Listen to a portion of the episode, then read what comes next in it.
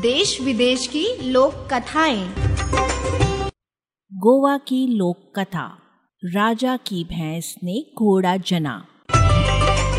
वाचक स्वर अर्चना साने। राजा की भैंस ने घोड़ा जना गोवा की लोक कथा एक था राजा उसके सात कुंवर थे। तो राजा क्या करता है? अपने इन कुंवरों की अच्छी तरह परवरिश करता है। उनको अच्छी शिक्षा देता है और जब वे शादी के योग्य हो जाते हैं तो पड़ोस के राजाओं सुयोग्य कन्याओं से उनकी शादी करवाता है। तो सब खुशी खुशी चल रहा है। राजा और उसके कुंवर सुख शांति से जीवन बिता रहे हैं। तो एक दिन होता क्या है? राजा के सातवें कुंवर के ससुर अपनी बेटी को मायके लेने आते हैं और इस राजा से कहते हैं कि वे अपनी बेटी को चार दिन के लिए मायके लेकर जाना चाहते हैं। राजा बोलता है, ठीक है, लेकर जाओ अपनी बेटी को। तो वो राजा अपनी बेटी को, यानी सातवें कुंवर की पत्नी को मायके लेकर जाता है। लेकर गए तब होता है क्या? चार दिन के आठ दिन होते हैं, आठ के पंद्रह, और पंद्रह का महीना होता है। कन्या के पिता उसे वापस ससुराल नहीं पहुंचाते। तो ये राजा अपने सातवें कुंवर से कहता है, बेटा तुम्हारा ससुर तो तुम्हारी पत्नी को घर नहीं पहुँचा रहा है। इसलिए अब तुम ही ससुराल जाकर पत्नी को लेकर आना। तो सातवां कुंवर करता क्या है? अपने पिता की आज्ञानुसार दूसरे दिन अपनी सब दिनचर्या खत्म करके दोपहर ढलने के बाद घोड़े पर सवार होकर ससुराल जाने के लिए निकलता है। तो अंधेरा छाने के बाद वो ससुराल पहुँचता है। पहुँचा तो कुंवर सीधा अपना घोड़ा लेकर ससुर की गौशाला में जाता है और वहाँ भैंस की खुंटी के नज़दीक एक खुंटी में उसे बांधता है। इतना करके वो ससुराल में प्रवेश करता है। सास ससुर को उसे देखकर बहुत ही खुशी होती है। सास उसे पाँव धोने के लिए गर्म पानी देती है, पाँव पोछने के लिए गमछा देती है, बैठने के लिए चटाई डालती है, उसको जलपान देती है, उसकी बड़ी आव भगत करती है। कुछ ही पल में उसके सब साले वहाँ इकट्ठे हो जाते हैं। जीजा जी जीजा जी कहकर उसे मानो सर पर उठाते हैं। उसकी खुशहाली पूछते हैं। सब औपचारिकता खत्म होने के बाद उसका ससुर उसके आने का कारण पूछता है।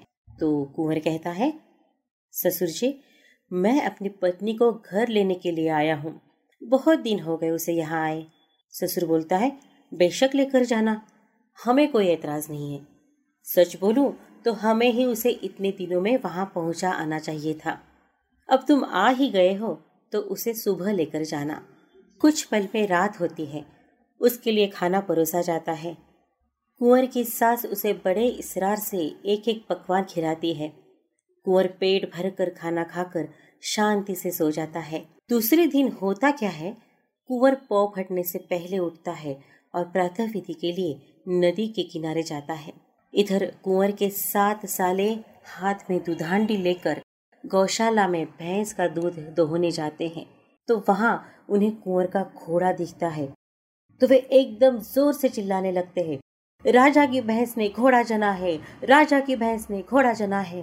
प्रातः विधि के लिए नदी पर गया कुंवर जब वापस आता है तो उसे सातों साले, राजा की भैंस ने घोड़ा जना है, राजा की भैंस ने घोड़ा जना है, ऐसे चिल्लाते हुए दिखाई देते हैं। उसे बड़ा आश्चर्य होता है। अरे वाह! राजा की भैंस ने घोड़ा जना है? कहाँ है वो? कुंवर गौशाला के अंदर जाकर देखता है तो उसका ही घोड़ा है वहाँ।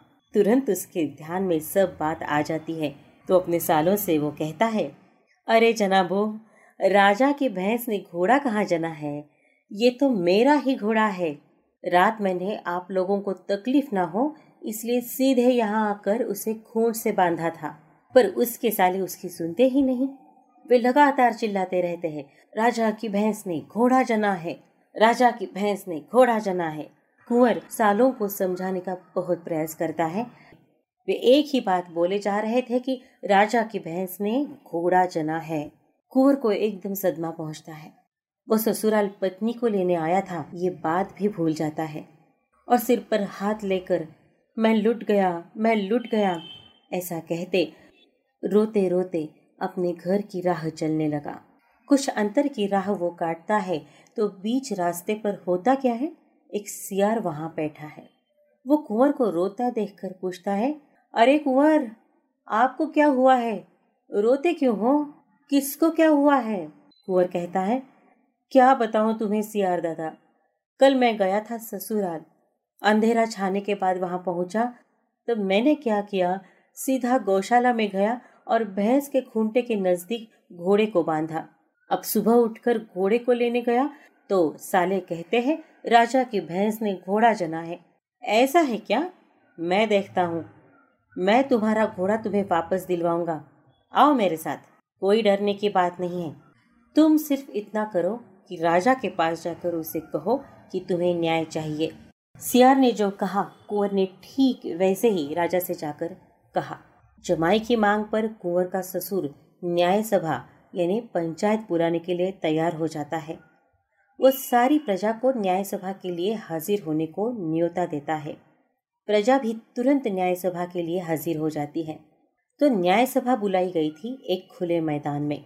मैदान में न्याय सभा में बैठा था राजा, प्रधान, राजा के सब सरदार, सिपाही और गाँव के सभी लोग। उनमें सियार भी था। तो पूछताछ शुरू हो जाती है। राजा अपने पुत्रों से पूछता है, तुम्हारी वकालत कौन करेगा? पुत्र कहते हैं, वो देखिए हमारा वकील। वे पास ही बैठे अपने वकील को राजा को दिखाते हैं। अब राजा जमाई से यानी कुंवर से पूछता है, तुम्हारा वकील कौन है? कुंवर कहता है, मेरी वकालत सियार दादा करेंगे। ऐसा कहकर कुंवर मैदान के एक कोने बैठे सियार की ओर उंगली से निर्देश करता है। अब होता क्या है कि राजा जब सियार को देखता है तो सियार वहाँ बैठे बैठे झपकियाँ लेता, उसे दिखता है। राजा उसे पूछता है, क्यों रे सियार दादा?